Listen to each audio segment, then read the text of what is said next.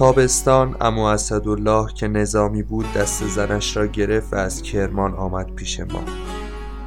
عروسیشان را ندیده بودیم، عروس هم ما را ندیده بود. عروس 14-15 ساله بود و خود عمو 22-3 ساله. خدا میداند چقدر خوشحال شدیم.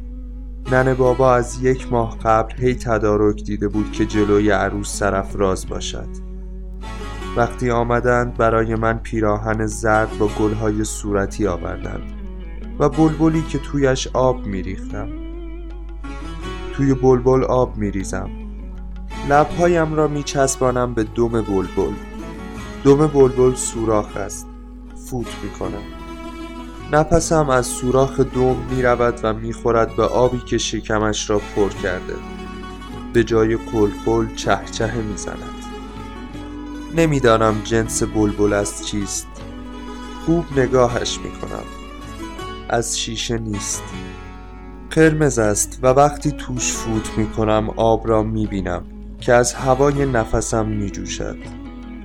یویو هم برایم آوردند. کشی بسته شده به تیله‌ای اندازه‌ی گردو. سر کش را به انگشتانم میبندم، تیله را رها میکنم. تیله توی هوا تکان میخورد، بالا و پایین میرود، میخورد به دستم و برمیگردد، رها میشود و میرود و میخورد به زمین و برمیگردد توی مشتم.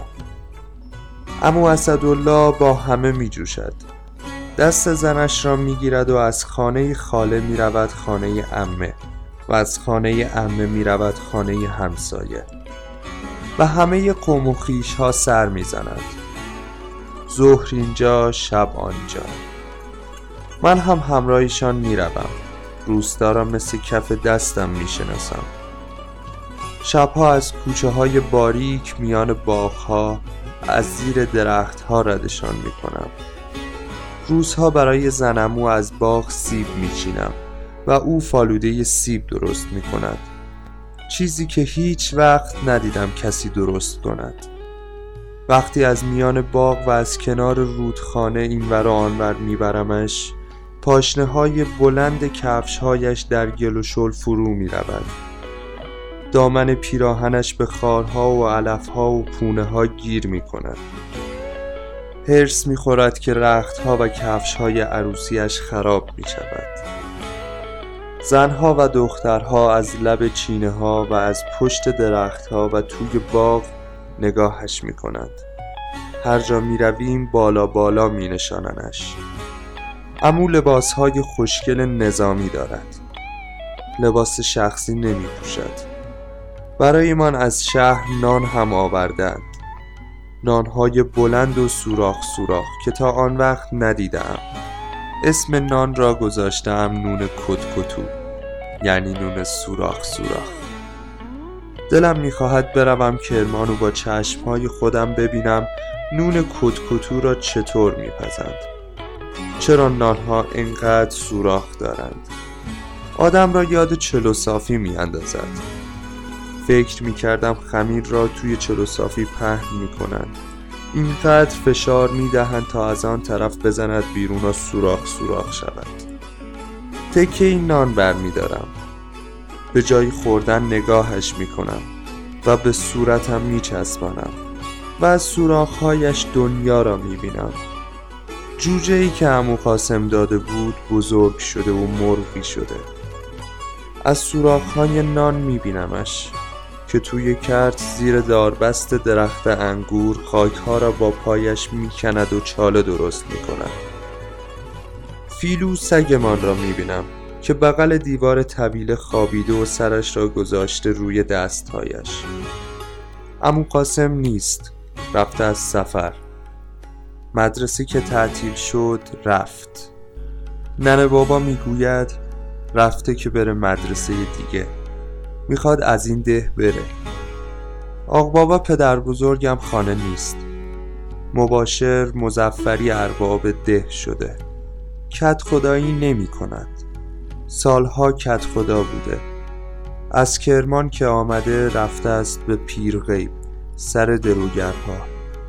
عمو دلش برای پدرش تنگ شده. من هم دلم برای آق بابا یه ذره شده. یک روز صبح عمو سوار الاغی شد و من جلویش نشستم تا برویم پیرغیب پیش آق بابا.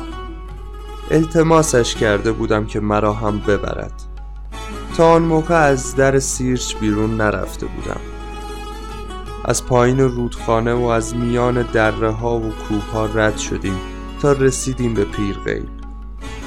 پیرغیب برعکس سیرچ درست وسط کویر است. سیرچ روستای ما در حاشیه کویر است، بین کوه ها، سبز و خرم با رودخانه‌ای که از میانش می‌گذرد. به پیرغیب می‌رسیم. روستایی است خشک و کوچک که فقط چند خانه و کپر میان شنها دارد و جلوی خانه‌ها مزرعه است. مزرعه گندم. از اولین آدمی که می‌بینیم می‌پرسیم نصر الله خان کجاست؟ و اون می‌داند و اشاره می‌کند به مزرعه‌ای که گندم‌هایش زرد و رسیده‌اند و دروگرها دارند کار می‌کنند. نصرالله خان اسم آق بابام است. همه او را به این اسم می‌شناسند. جوانی‌هایش برو بیایی داشته و کارهایی کرده که اسمش را خان گذاشتند. حالا پیر و ناچیز شده، اما هنوز نصرالله خان است. آق بابا بالای سر دروگرها ایستاده، حوله‌ای روی سرش انداخته. ما را که می‌بیند چشمش روشن می‌شود. همدیگر را بغل می‌گیریم. شما کجا؟ اینجا کجا؟ اولین و مهمترین چیزی که مرا سر شوق می‌آورد درخت گز بسیار بزرگی است که از دل کویر در آمده. شاخه‌های سبزش را به هر طرف کشانده و روی شنها خوابیده. درخت عجیب و حیرت انگیزی است. بلند و بالا مثل سرو سیرچ نیست، پت و پهن است. میروم طرفش که آق بابا جلویم را میگیرد. آنجا نرو، زیرش پر از مار و موش و عقربه. توی شاخه‌هاش گنجشک است. دلم میخواهد بروم زیرش و تنه و ریشه هایش را ببینم. من کوچولوام، قدم کوتاه است. شاخه هاش روی زمین خوابیده. میتوانم از زیرشان رد شوم، اما میترسم. از دور تماشایش میکنم. وسوسه شدم که بروم زیرش. چشم آق بابا و عمو را غافل میکنم و مثل موش میخزم زیر درخت. چه سایه‌ای دارد. باد که می آید آنجا خنک می شود. آق بابا به عمو می گوید این رو چرا آوردی؟ اذیت می کند. و صدایم می کند هوشو بیا بیرون. نرسیده به تنه درخت بر می گردم. گرمای هوا بیداد می کند. باد گرم که به صورتم می خورد انگار جلوی تنور آتش ایستاده‌ام. برای عمو هم حوله‌ای می‌آورند. آنجا هر کس روی سرش پارچه، لنگ یا حوله دارد. به من هم لنگی می‌دهند. حوله و لنگ را در جویی که از پشت کفر رد می‌شود خیس می‌کنیم. روی سرمان می‌گذاریم. آب از لنگ و حوله روی گردن و پشتمان می‌چکد. نیم ساعت نمی‌گذرد که حوله و لنگ خشک می‌شوند. خشک مثل کبریت. دروگرها زن و مرد و بچه و بزرگ با داس‌ها گندم‌های طلایی را می‌برند. دست دسته می‌کنند. بچه‌های 5-6 ساله بیشتر پا برهنه توی آن برهوت بی لنگ بر سر دنبال و پشت سر دروگرها می‌روند. گوشه‌های گندمی که از ساقه جدا شدند جمع می‌کنند، توی دامن پیراهنشان می‌ریزند، می‌برند روی خرمن که گوشه مزرعه هست می‌گذارند. با آنها خوشه چین می‌گویند. با یکیشان حرف می‌زنم که فرصت ندارد جوابم را بدهد و وقتی پرچانگی می‌کنم با لهجه‌ای حرف می‌زند که درست نمی‌فهمم چه می‌گوید. با آق بابا می‌گویم بابا نصرالله من هم خوشه بچینم. آق بابا میگوید نه، آفتاب مغزتون میسوزونه، عادت نداری، جک و جانور هم زیاد است. یه وقت پاتو روی ماری میگذاری، مار نیشت میزنه. مارهای اینجا خطرناکن، زهرشون فوری میکشه. شب روی پشت بام میخوابیم، آسمان غرق ستاره های درشت و نورانی است. مهتاب هم هست. آسمان پایین آمده.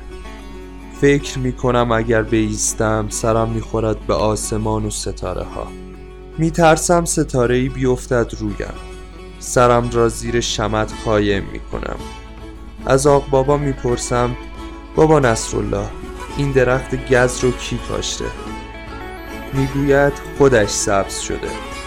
درخت جون سختی است که تو کویر خشک سبز میشه و سبز میمونه.